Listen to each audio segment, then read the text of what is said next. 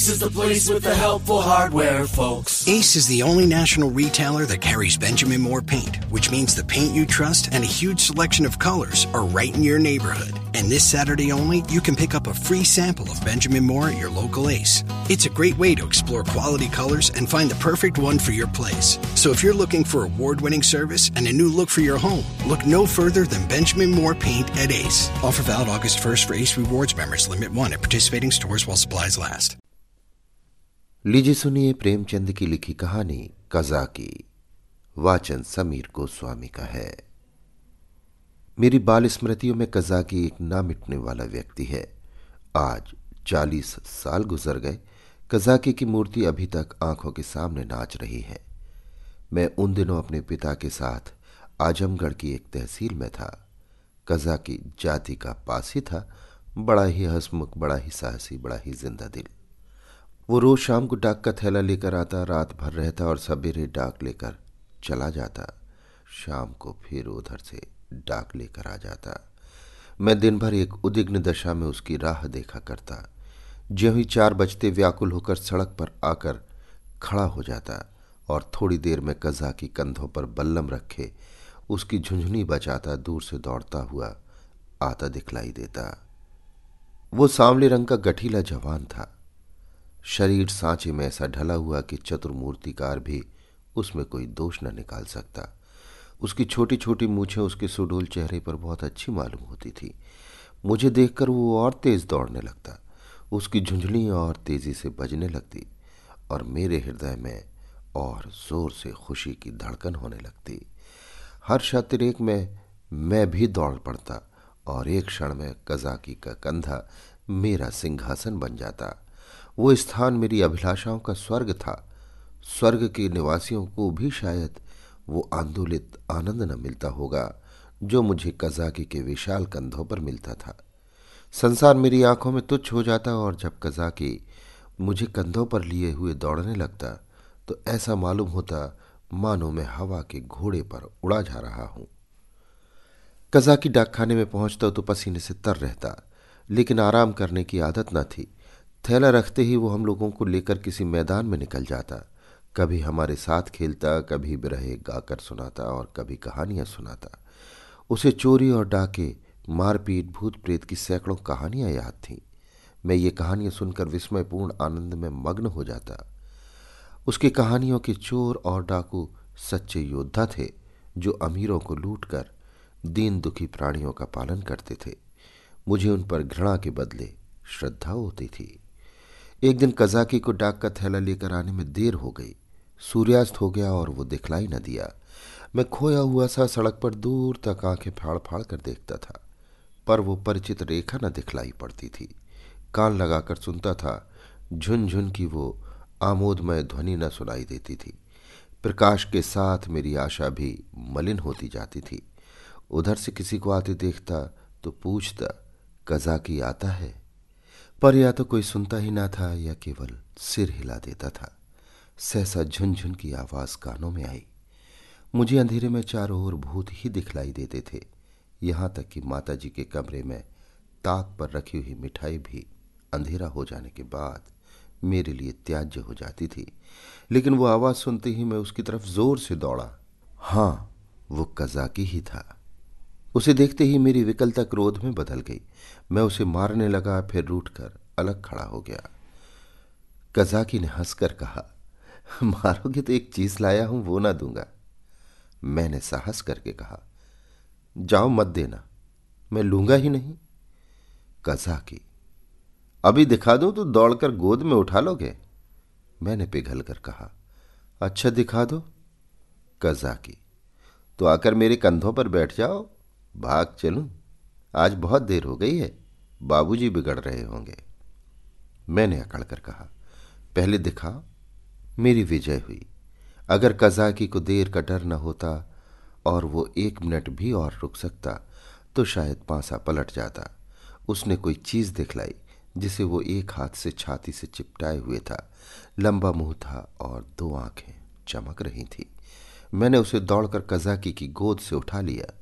ये हिरन का बच्चा था। आह, उस खुशी का कौन अनुमान करेगा? तब से कठिन परीक्षाएँ पास की अच्छा पद भी पाया, राय बहादुर भी हुआ, पर वो खुशी फिर न हासिल हुई। मैं उसे गोद में लिए उसके कोमल स्पर्श का आनंद उठाता, घर की ओर दौड़ा। कजाकी को आने में इतनी देर हुई, इसका ख्याल ही न रहा। मैंने पूछा, ये कहाँ मिला कजाकी? कजाकी भैया, यहाँ से थोड़ी दूर पर एक छोटा सा जंगल है। उसमें बहुत से हिरन हैं। मेरा बहुत जी चाहता था कि कोई हिरन का बच्चा मिल जाए तो तुम्हें दो। आज ये बच्चा हिरन के झुंड के साथ दिखलाई दिया। मैं झुंड की ओर दौड़ा तो सब के सब भागे। ये बच्चा भी भागा, लेकिन मैंने पीछा न छोड़ा। और हिरन तो बहुत दूर निकल गए, यही पीछे रह गया। मैंने इसे पकड़ लिया। इसी से इतनी देर हुई। यों बातें करते हम दोनों डाकखाने पहुँचे। बाबूजी ने मुझे न देखा, हिरन के बच्चे को भी न देखा। कजाके ही पर उनकी निगाह पड़ी। बिगड़ कर बोले, आज इतनी देर कहाँ लगाई? आप थैला लेकर आया है, उसे लेकर क्या करूँ? डाक तो चली गई। बता तूने इतनी देर कहाँ लगाई? कजाकी के मुँह से आवाज़ न निकली। बाबूजी ने कहा, तुझे अब शायद नौकरी नहीं करनी है। नीच है ना? पेट भरा तो मोटा हो गया। जब भूखों मरने लगेगा तो आँखें खुलेंगी। कजाकी चुपचाप खड़ा रहा। बाबूजी का क्रोध और बढ़ा। बोले अच्छा थैला रख दे और अपने घर की राह ले। सुअर अब डाक लेके आया है। तेरा क्या बिगड़ेगा? जहाँ चाहेगा, मजूरी कर लेगा। माथे तो मेरे जाएगी। जवाब तो मुझसे तलब होगा। कजाकी ने रुआ से होकर कहा, सरकार अब कभी देर ना होगी, बाबूजी। आज क्यों देर की? इसका जवाब दे। कजाकी के पास इसका जवाब न था। आश्चर्य तो ये था कि मेरी भी जबान बंद हो गई। बाबूजी बड़े गुस्से भर थे। उन्हें काम करना पड़ता था। इसी से बात बात पर झुंझला पड़ते थे। मैं तो उनके सामने कभी जाता ही न था। वो भी मुझे कभी प्यार न करते थे। घर में केवल दो बार घंटे घंटे भर के लिए भोजन करने आते थे। बाकी सारे दिन दफ्तर में लिखा करते थे। उन्होंने बार बार एक सहकारी के लिए अफसरों से विनय की, पर इसका कुछ असर न हुआ। यहाँ तक कि तातील के दिन भी बाबूजी दफ्तर में ही रहते थे। केवल माताजी उनका क्रोध शांत करना जानती थी, पर वो दफ्तर में कैसे आती? बेचारा कजाकी उसी वक्त मेरे देखते देखते निकाल दिया गया। उसका बल्लम चपरास और साफा छीन लिया गया और उसे डाक खाने से निकल जाने का नादरी हुक्म सुना दिया। उस वक्त मेरा ऐसा जी चाहता था कि मेरे पास सोने की लंका होती तो कजाकी को दे देता और बाबूजी को दिखा देता कि आपके निकाल देने से कजाकी का बाल भी बांका नहीं हुआ। किसी योद्धा को अपनी तलवार पर जितना घमंड होता है, उतना ही घमंड कजाकी को अपनी चपरास पर था। जब वो चपरास खोलने लगा तो उसके हाथ काँप रहे थे और आँखों से आँसू बह रहे थे। और इस सारे उपद्रव की जड़ वो कोमल वस्तु थी जो मेरी गोद में मुँह छिपाए ऐसे चैन से बैठी हुई थी। मानो माता की गोद में हो। जब कजाकी चला तो मैं धीरे धीरे उसके पीछे पीछे चला। मेरे घर के द्वार पर आकर कजाकी ने कहा, भैया अब घर जाओ। साँझ हो गई। मैं चुपचाप खड़ा अपने आंसुओं के वेग को सारी शक्ति से दबा रहा था। कजाकी फिर बोला, भैया, मैं कहीं बाहर थोड़े ही चला जाऊँगा। फिर आऊँगा। और तुम्हें कंधों पर बिठाकर कुदाऊँगा। बाबूजी ने नौकरी ले ली है तो क्या इतना भी न करने देंगे? तुमको छोड़कर मैं कहीं न जाऊँगा भैया। जाकर अम्मा से कह देना, कजाकी जाता है। उसका कहा सुना माफ़ करे। मैं दौड़ा हुआ घर गया, लेकिन अम्मा जी को कुछ कहने के बदले बिलख बिलख कर रोने लगा। अम्मा जी रसोई के बाहर निकलकर पूछने लगी, क्या हुआ बेटा? किसने मारा? बाबूजी ने कुछ कहा है? अच्छा रह तो जाओ। आज घर आते हैं तो पूछती हूँ। जब देखो मेरे लड़के को मारा करते हैं। चुप रहो बेटा। अब तुम उनके पास कभी मत जाना। मैंने बड़ी मुश्किल से आवाज़ संभाल कर कहा, कजाकी! अम्मा ने समझा, कजाकी ने मारा है। बोली अच्छा आने दो कजाकी को। देखो खड़े खड़े निकलवा देती हूँ। हरकारा होकर मेरे राजा बेटा को मारे। आज ही तो साफा बल्लम सब छिनवाए लेती हूँ। वाह, मैंने जल्दी से कहा, नहीं, कजाकी ने नहीं मारा। बाबूजी ने निकाल दिया, उसका साफा बल्लभ छीन लिया। चपरास भी ले ली। अम्मा, ये तुम्हारे बाबूजी ने बहुत बुरा किया। वो बेचारा अपने काम से इतना चौकस रहता है, फिर उसे क्यों निकाला? मैंने कहा आज उसे देर हो गई थी। ये कहकर मैंने हिरन के बच्चे को गोद से उतार दिया। घर में उसके भाग जाने का भय न था। अब तक अम्मा जी की निगाह भी उस पर ना पड़ी थी। उसे फुदकते देखकर वो सहसा चौंक पड़ी और लपक कर मेरा हाथ पकड़ लिया कि कहीं ये भयंकर जीव मुझे काट ना खाए। मैं कहाँ तो फूट फूट कर रो रहा था और कहाँ अम्मा की घबराहट देखकर खिलखिलाकर हंस पड़ा। अम्मा अरे, ये तो हिरन का बच्चा है। कहाँ मिला? मेरे हिरन के बच्चे का सारा इतिहास और उसका भीषण परिणाम आदि से अंत तक कह सुनाया। अम्मा ये इतना तेज भागता था कि कोई दूसरा होता तो पकड़ ही ना सकता। सन सन हवा की तरह उड़ता चला जाता था। कसाकी पाँच छह घंटे तक इसके पीछे दौड़ता रहा। तब कहीं जाकर बच्चा मिले। अम्मा जी कजाकी की तरह कोई दुनिया भर में नहीं दौड़ सकता। इसी से तो देर हो गई। इसलिए बाबूजी ने बेचारे को निकाल दिया। चपरास, साफा, बल्लम सब छीन लिया। अब बेचारा क्या करेगा? भूखो मर जाएगा? अम्मा ने पूछा, कहाँ है कजाकी? जरा उसे बुला तो लाओ। मैंने कहा, बाहर तो खड़ा है। कहता था अम्मा जी से मेरा कहा सुना माफ़ करवा देना। अब तक अम्मा जी मेरे वृतांत को दिल लगी समझ रही थी। शायद वो समझती थी कि बाबूजी ने कजाकी को डांटा होगा। लेकिन मेरा अंतिम वाक्य सुनकर संशय हुआ कि सचमुच तो कजाकी बर्खास्त नहीं कर दिया गया। बाहर आकर कजाकी कजाकी पुकारने लगी, पर कजाकी का कहीं पता न था। मैंने बार बार पुकारा, लेकिन कजाकी वहाँ ना था। खाना तो मैंने खा लिया, बच्चे शोक में खाना नहीं छोड़ते, खासकर जब रबड़ी भी सामने हो। मगर बड़ी रात तक पड़े पड़े सोचता रहा मेरे पास रुपए होते तो एक लाख रुपए कजाकी को दे देता और कहता, बाबूजी से कभी मत बोलना। बेचारा भूखों मर जाएगा। देखो कल आता है कि नहीं। अब क्या करेगा आकर? मगर आने को तो कह गया है, मैं कल उसे अपने साथ खाना खिलाऊँगा। यही हवाई किले बनाते बनाते मुझे नींद आ गई। दूसरे दिन मैं दिन भर अपने हिरन के बच्चे की सेवा सत्कार में व्यस्त रहा। पहले उसका नामकरण संस्कार हुआ, मुन्नू नाम रखा गया। फिर मैंने उसका अपने सब हमजोलियों और सहपाठियों से परिचय कराया। दिन ही भर में मुँह मुझसे इतना हिल गया कि मेरे पीछे पीछे दौड़ने लगा। इतनी ही देर में मैंने उसे अपने जीवन में एक महत्वपूर्ण स्थान दे दिया। अपने भविष्य में बनने वाले विशाल भवन में उसके लिए अलग कमरा बनाने का भी निश्चय कर लिया। चार पाई सैर करने की फिटन आदि की भी आयोजना कर ली। लेकिन संध्या होते ही मैं सब कुछ छोड़ छाड़ कर सड़क पर जा खड़ा हुआ और कजाकी की बाट जोहने लगा। जानता था कि कजाकी निकाल दिया गया है। अब उसे यहाँ आने की कोई ज़रूरत नहीं है। फिर न जाने मुझे क्यों ये आशा हो रही थी कि वो आ रहा है। एकाएक मुझे ख्याल आया कि कजाकी भूखों मर रहा होगा। मैं तुरंत घर आया। अम्मा दिया बत्ती कर रही थी। मैंने चुपके से एक टोकरी में आटा निकाला। आटा हाथों में लपेटे टोकरी से गिरते आटे की एक लकीर बनाता हुआ भागा। जाकर सड़क पर खड़ा हुआ ही था कि कजा की सामने से आता दिखलाई दिया।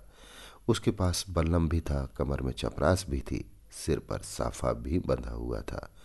बल्लम में डाक का थैला भी बंधा हुआ था।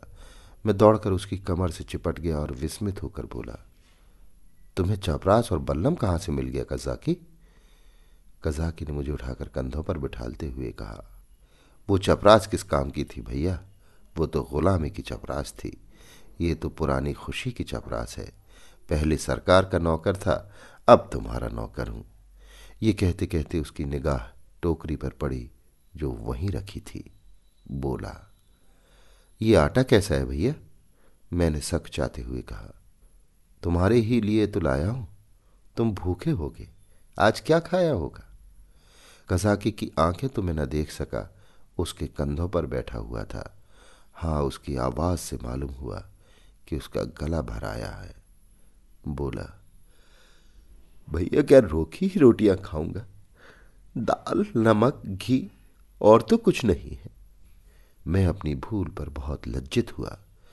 सच तो है, बेचारा रूखी रोटियाँ कैसे खाएगा? लेकिन नमक, दाल, घी कैसे लाऊं? अब तो अम्मा चौके में होंगी।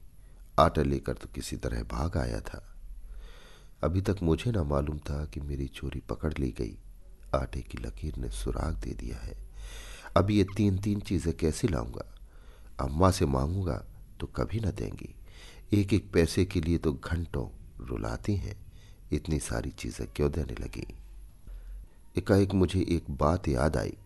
मैंने अपनी किताबों के बस्तों में कई आने पैसे रख छोड़े थे। मुझे पैसे जमा करके रखने में बड़ा आनंद आता था। मालूम नहीं अब वो आदत क्यों बदल गई। अब भी वही हालत होती तो शायद इतना फाके मस्त न रहता। बाबूजी मुझे प्यार तो कभी न करते थे, पर पैसे खूब देते थे। शायद अपने काम में व्यस्त रहने के कारण मुझसे पिंड छुड़ाने के लिए इसी नुस्खे को सबसे आसान समझते थे। इनकार करने में मेरे रोने और मचलने का भय था। इस बाधा को दूर ही से टाल देते थे। अम्मा जी का स्वभाव इससे ठीक प्रतिकूल था। उन्हें मेरे रोने और मचलने से किसी काम में बाधा पड़ने का भय न था। आदमी लेटे लेटे दिन भर रोना सुन सकता है। हिसाब लगाते हुए ज़ोर की आवाज़ से ध्यान बढ़ जाता है। अम्मा मुझे प्यार तो बहुत करती थी, पर पैसे का नाम सुनते ही उनकी त्योरियाँ बदल जाती थी। मेरे पास किताबें न थीं। हाँ एक बस्ता था, जिसमें डाकखाने के दो चार फॉर्म तय करके पुस्तक रूप में रखे हुए थे। मैंने सोचा, दाल, नमक और घी के लिए क्या उतने पैसे काफ़ी ना होंगे? मेरी तो मुट्ठी में नहीं आते। ये निश्चय करके मैंने कहा अच्छा मुझे उतार दो तो मैं दाल और नमक ला दूँ। मगर रोज आया करोगे ना? कजाकी, भैया, खाने को दोगे तो क्यों ना आऊँगा? मैंने कहा, मैं रोज खाने को दूँगा। कजाकी बोला तो मैं रोज आऊँगा। मैं नीचे उतरा और दौड़कर सारी पूंजी उठा लाया। कजाकी को रोज बुलाने के लिए उस वक्त मेरे पास कोहिनूर हीरा भी होता तो उसको भेंट करने में मुझे पशु न होता। कजाकी ने विस्मित होकर कहा, ये पैसे कहाँ पाए भैया? मैंने गर्व से कहा, मेरे ही तो है। कजाकी, तुम्हारी अम्मा जी तुमको मारेंगी। कहेंगी कजाकी ने फुसला कर मंगवा लिए होंगे। भैया, इन पैसों की मिठाई ले लेना और मटके में रख देना। मैं भूखों नहीं मरता। मेरे दो हाथ है। मैं भला भूखों मर सकता हूँ। मैंने बहुत कहा कि पैसे मेरे हैं, लेकिन कजाकी ने न लिए। उसने बड़ी देर तक इधर उधर की सैर कराई। गीत सुनाए और मुझे घर पहुंचाकर चला गया। मेरे द्वार पर आटे की टोकरी भी रख दी। मैंने घर में कदम रखा ही था कि अम्मा जी ने डांट कर कहा, क्यों रे चोर? तू आटा कहाँ ले गया था? अब चोरी करना सीखता है। बता किसको आटा दे आया? नहीं तो तेरी खाल उधेड़ कर रख दूँगी। मेरी नानी मर गई। अम्मा क्रोध में सिंगनी हो जाती थी। सिट पिटाकर बोला किसी को तो नहीं दिया? अम्मा, तूने आटा नहीं निकाला? देख कितना आटा सारे आँगन में बिखरा पड़ा है। मैं चुप खड़ा था। वो कितना ही धमकाती थी, चुमकारती थी, पर मेरी जबान न खुलती थी। आने वाली विपत्ति के भय से प्राण सूख रहे थे। यहाँ तक कि ये भी कहने की हिम्मत न पड़ती थी कि बिगड़ती क्यों हो। आटा तो द्वार पर रखा हुआ है और ना उठाकर लाते ही बनता था। मानो क्रिया शक्ति ही लुप्त हो गई हो। मानो पैरों में हिलने की सामर्थ्य ही नहीं। सहसा कजाकी ने पुकारा बहू जी आटा द्वार पर रखा हुआ है। भैया मुझे देने को ले गए थे। ये सुनते ही अम्मा द्वार की ओर चली गई। कजाकी से वो पर्दा न करती थी। उन्होंने कजाकी से कोई बात की या नहीं, ये तो मैं नहीं जानता, लेकिन अम्मा जी खाली टोकरी लिए हुए घर में आई।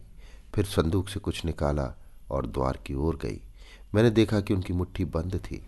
अब मुझसे वहाँ खड़े न रहा गया। अम्मा जी के पीछे पीछे मैं भी गया। अम्मा ने द्वार पर कई बार पुकारा, मगर कजाकी चला गया था।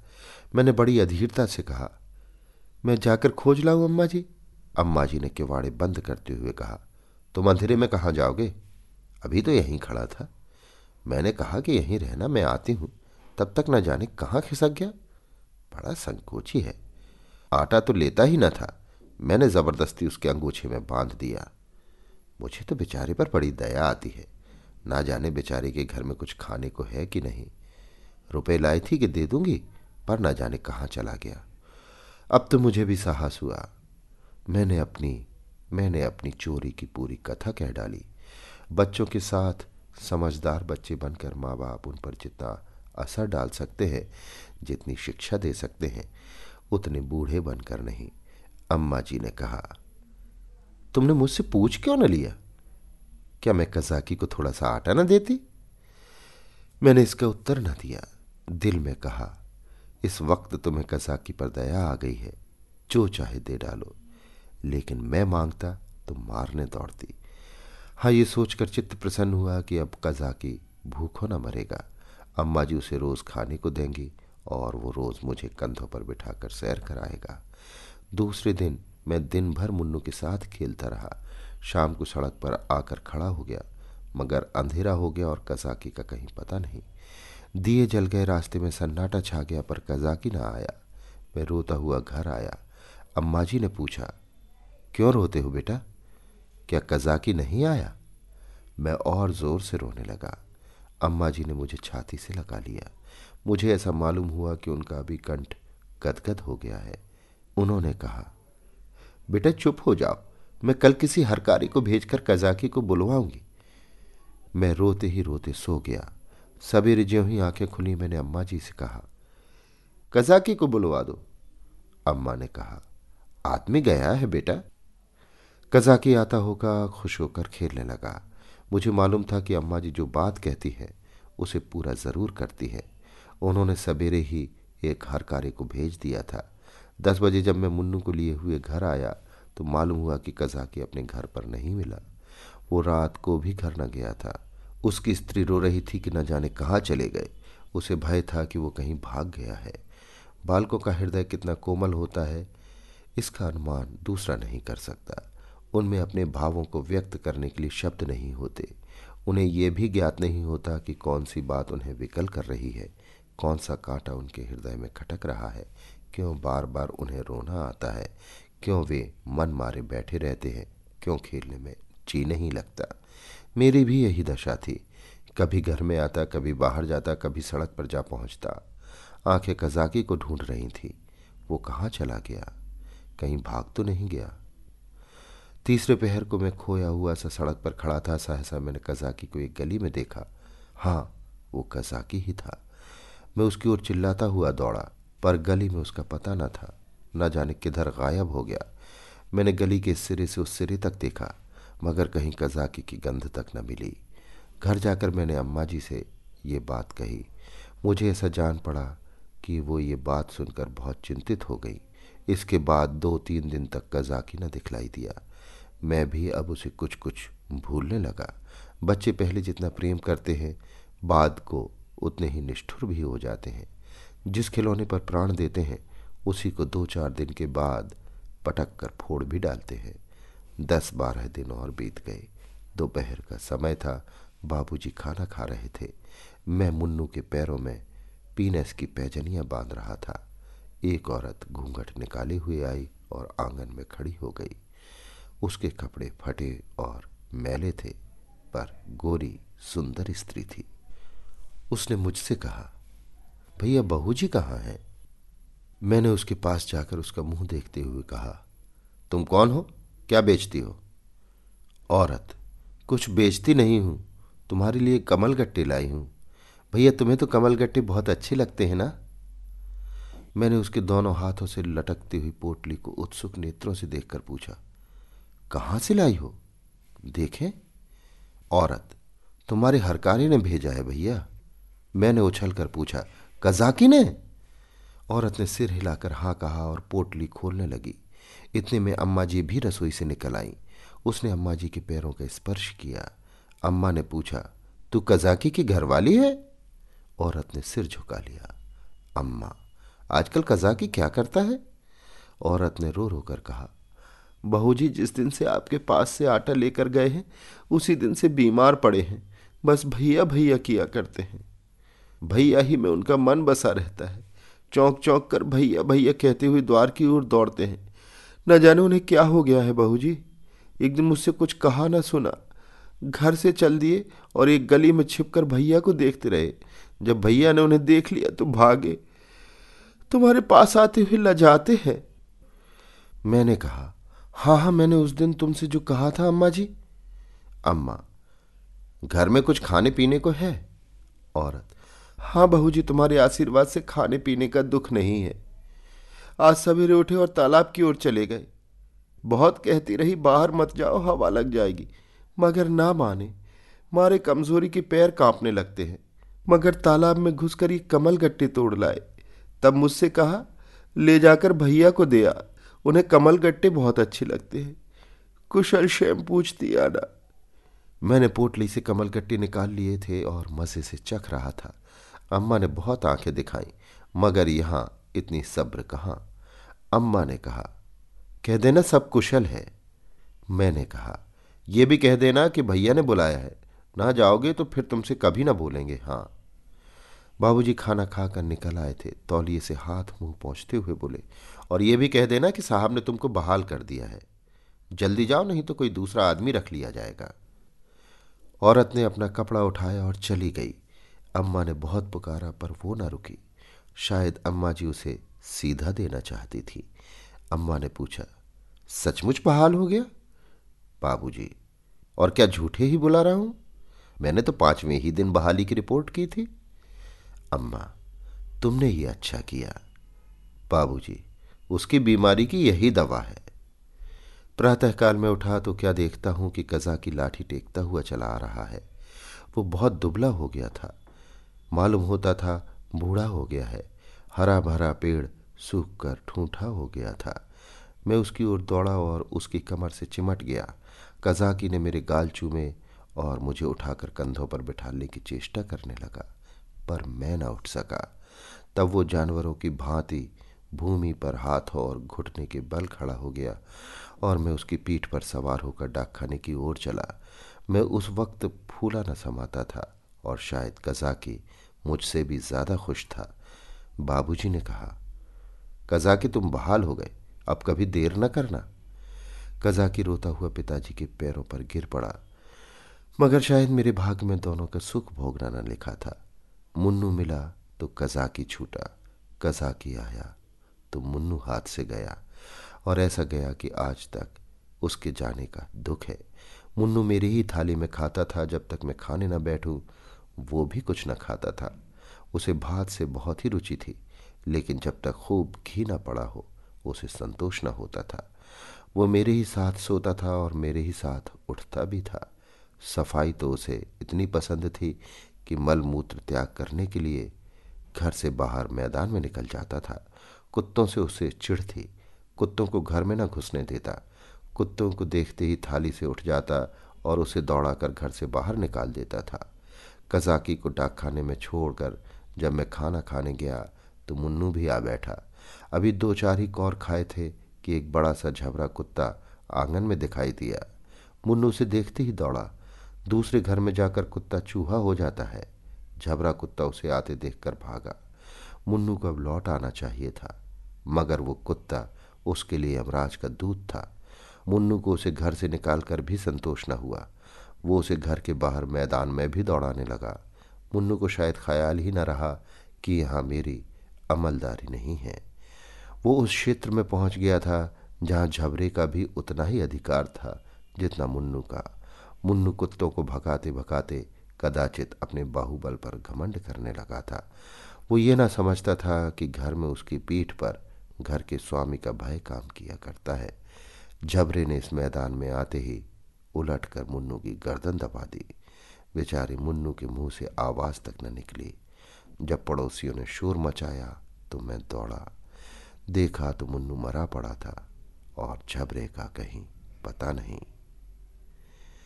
अभी आप सुन रहे थे प्रेमचंद की लिखी कहानी कसा की वाचन समीर गोस्वामी का था। Ace is the place with the helpful hardware, folks. Ace is the only national retailer that carries Benjamin Moore paint, which means the paint you trust and a huge selection of colors are right in your neighborhood. And this Saturday only, you can pick up a free sample of Benjamin Moore at your local Ace. It's a great way to explore quality colors and find the perfect one for your place. So if you're looking for award winning service and a new look for your home, look no further than Benjamin Moore Paint at Ace. Offer valid August 1st for Ace Rewards members. Limit one at participating stores while supplies last.